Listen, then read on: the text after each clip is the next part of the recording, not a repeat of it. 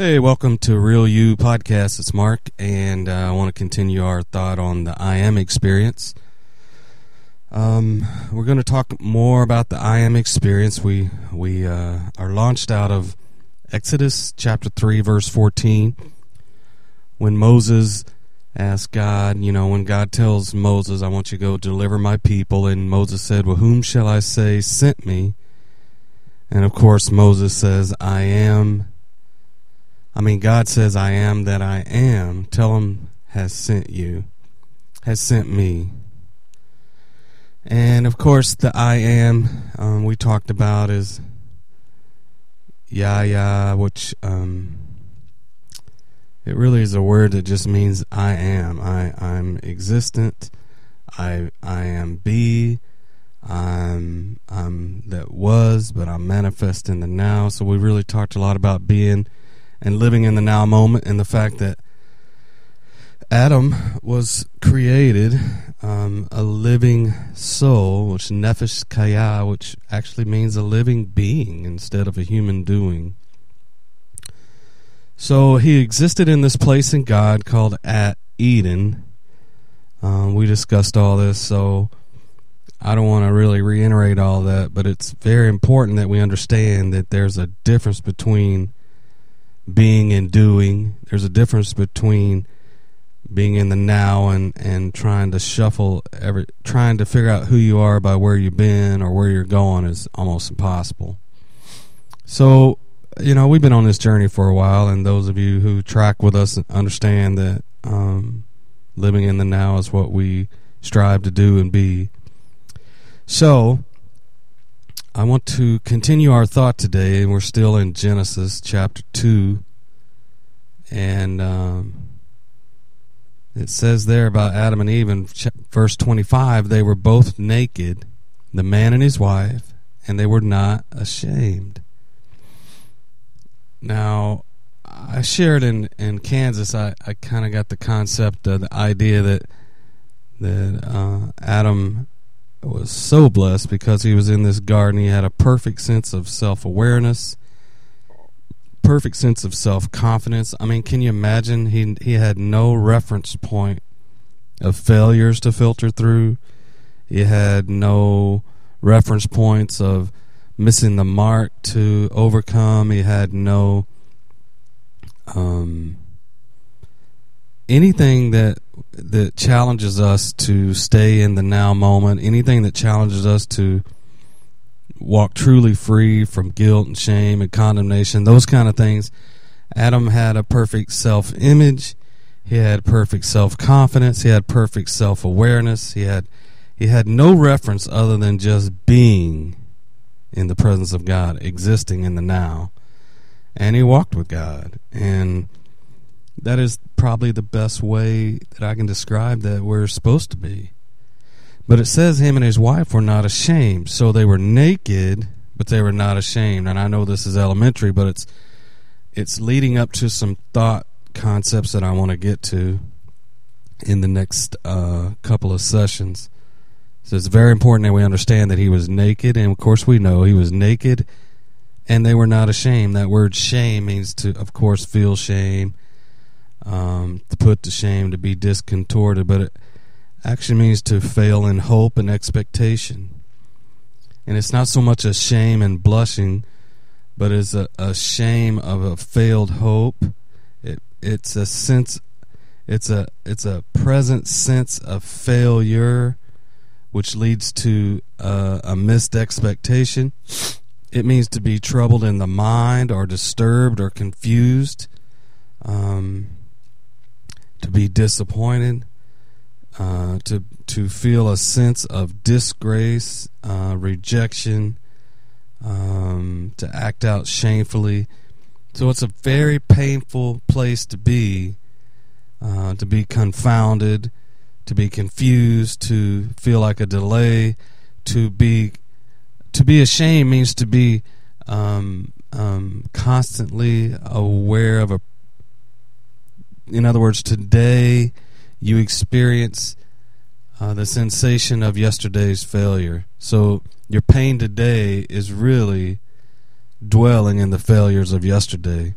and it means to give up hope or expectation of change, to be so disappointed, troubled, disturbed, confused, to be uh, confounded in your mind, and so on and so forth. So the man and his wife were naked, but they were not ashamed. And of course, we all know that that's very, very vital to the story. Uh, I want to reiterate something we shared last time about the fact that Adam was a living soul, is a living being. And in 1 Corinthians 15, 45, it says, The first Adam was made a living soul, which means a living being. And but the last Adam, of course we know as Jesus, was made a quickening spirit. So the last Adam, um, it says, Howbeit he that which is first was not spiritual, but he which is natural, and after that which is spiritual. So the first man is of the earth, earthy, the second man is the Lord from heaven. And as is the earthy, such are they that are earthy, and as in heavenly, such as they are heavenly. As we have borne the image of the earthly, we shall also bear the image of the heavenly. So the, the last Adam was a quickening spirit.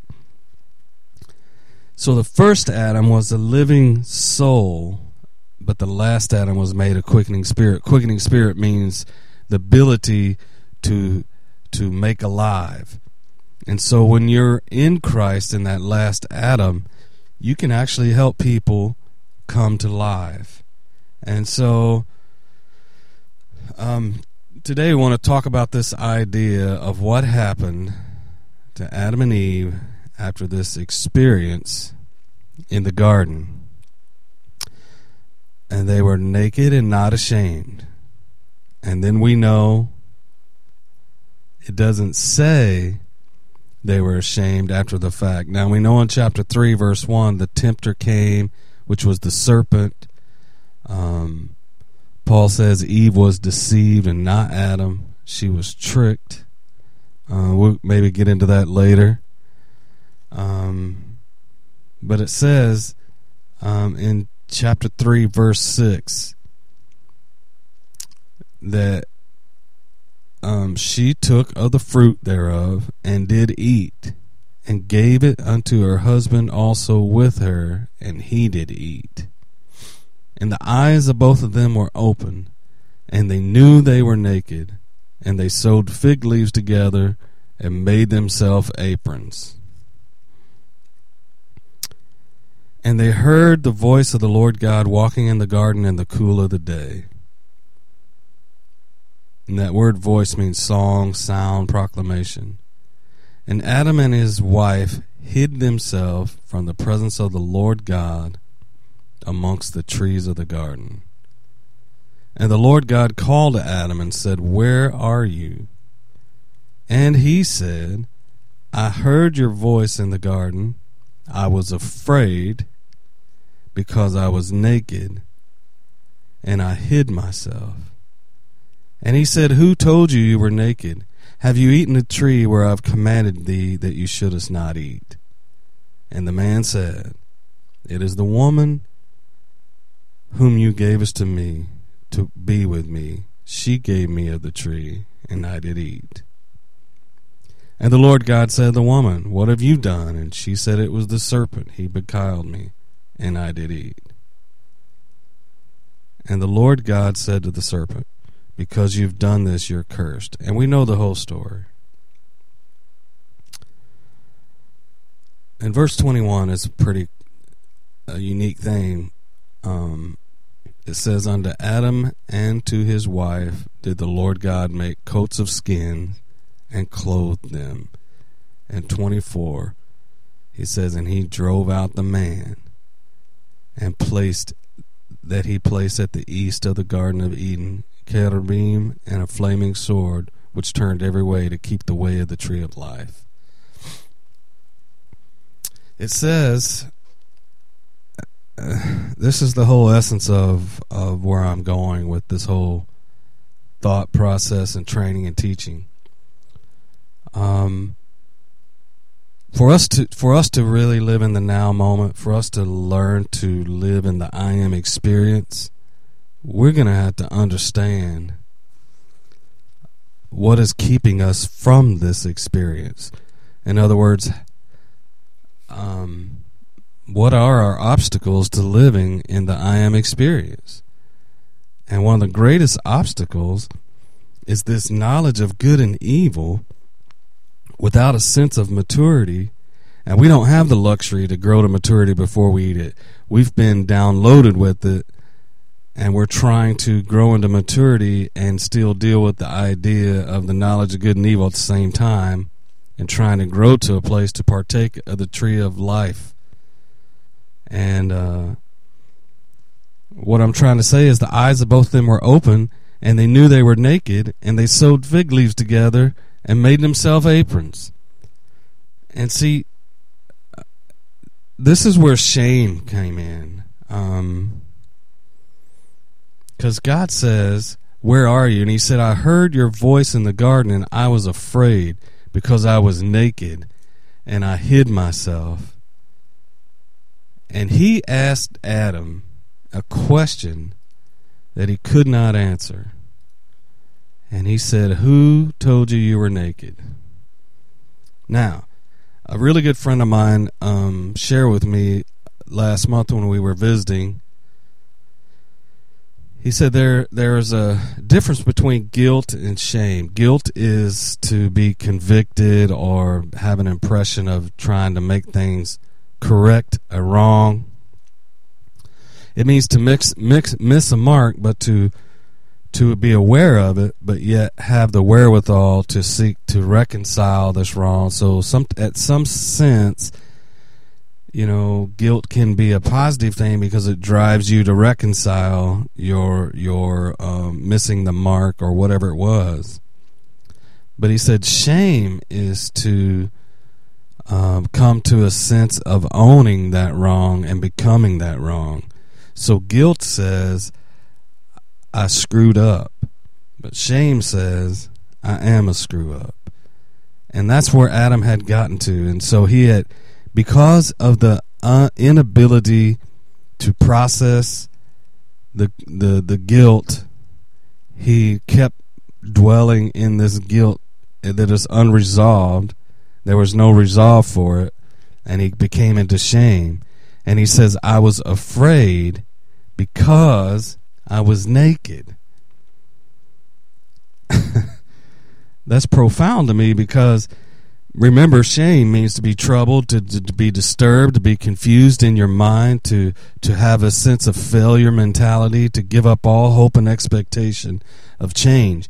So in, in verse 225, they were naked and not ashamed, and then he eats this tree, and now he's he's confused, he's disturbed, He's lost. He feels like a sense of failure, and he's given up hope of expectation of change. He's obviously thought God had changed his mind because he didn't go. But my, my big issue, I think, with the story is that he was focused, he was ashamed because he was naked when he should have been guilty for missing the mark. Or he should have been, let me say it this way, he should have been sorry for missing the mark but because he couldn't resolve, there was no resolve for failure. There was no um, substitutionary sacrifice. There was no um, clean conscience. There was no awareness to be clean.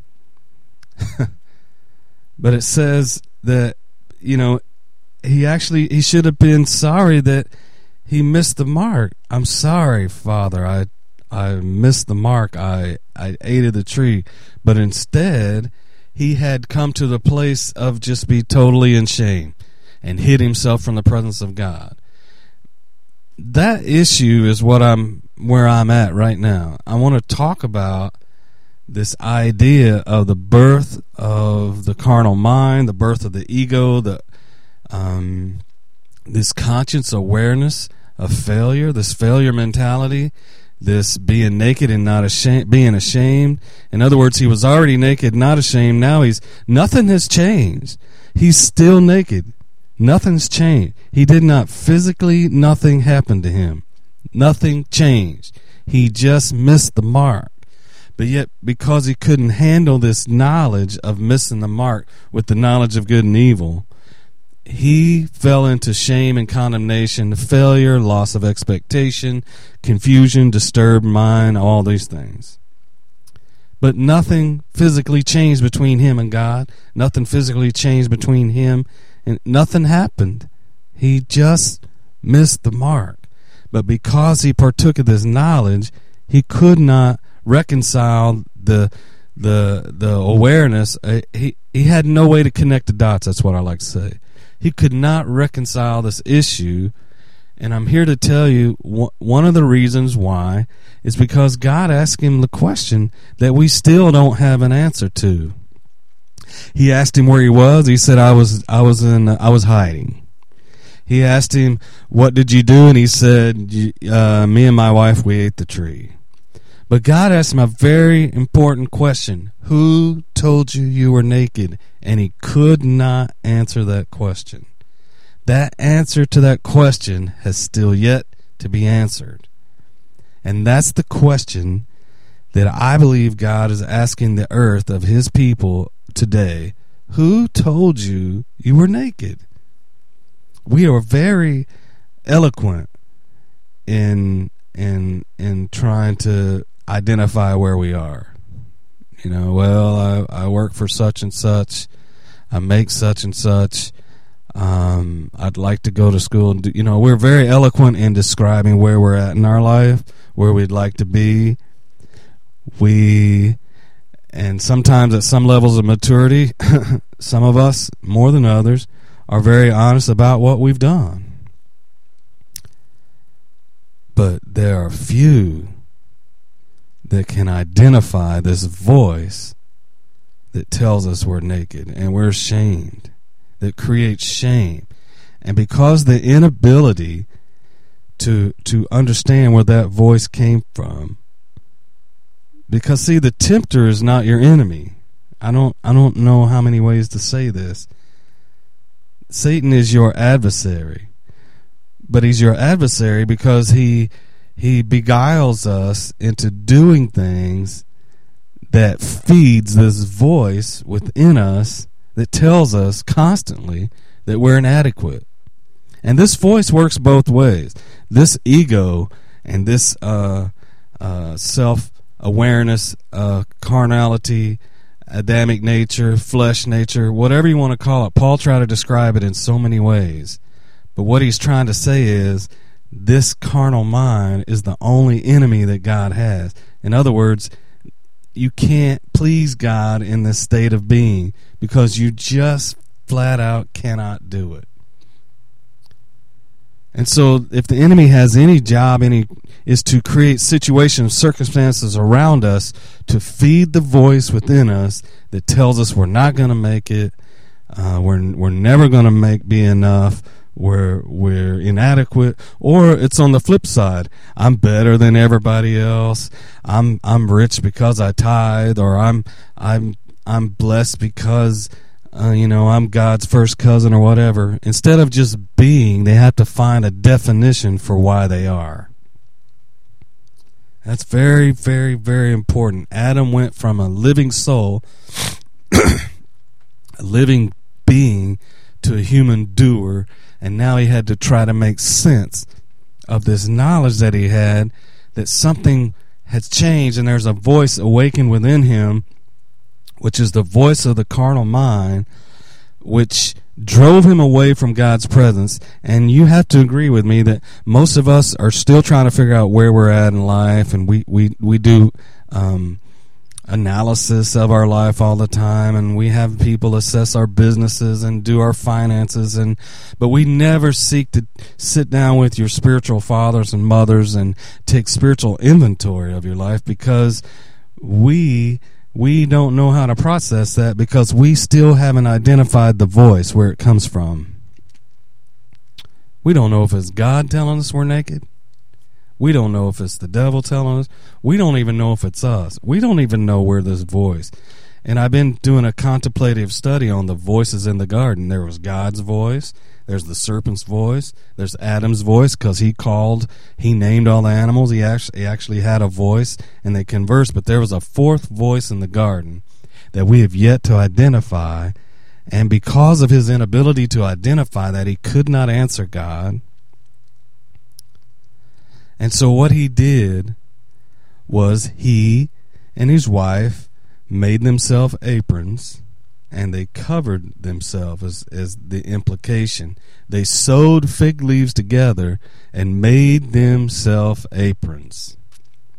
In other words, they created a covering so that they would appear to not be naked because they, they could not look at their nakedness anymore without feeling the sense of shame.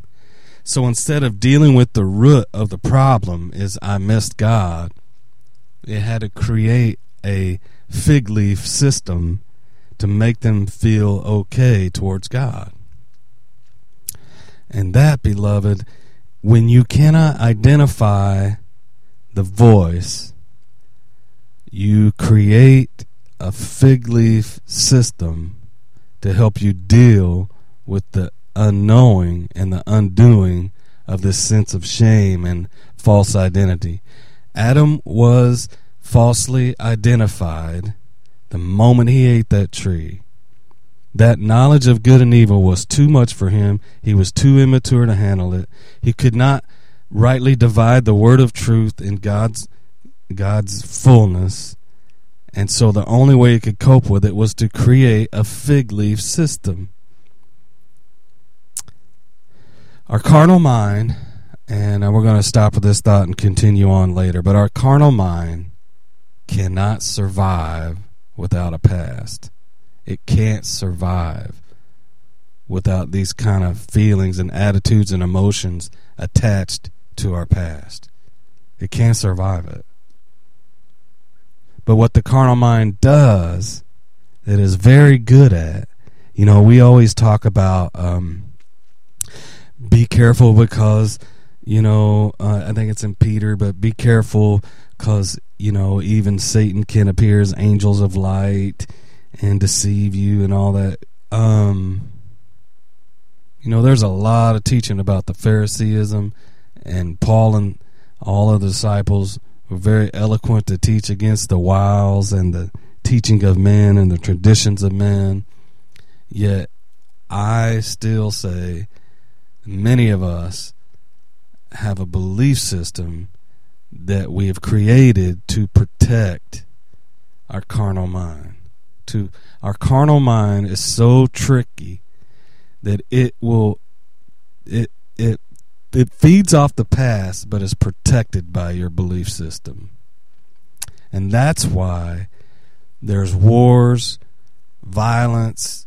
You just talk to anybody just start talking to people about their belief system, and all Hades will break loose because their sense of, of belonging and doing and acceptance is tied to what they think they believe, and they've shrunk it down to their lifestyle to make them feel good about their nakedness because they cannot tell you where that voice comes from. God is still answering, asking the question, Who told you you were naked?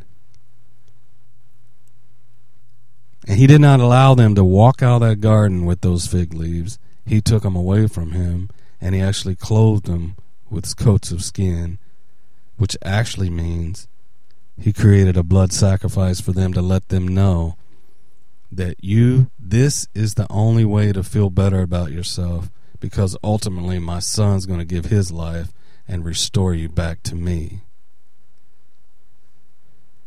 Our ego and our carnal mind and our trickeration that goes on within our mind, that sense of feeling good about yourself, our sense of failing, it's all the same good and evil because it's rooted and grounded in a system. And be honest with yourself when you do good works, you somehow there's a voice that makes you feel good about yourself.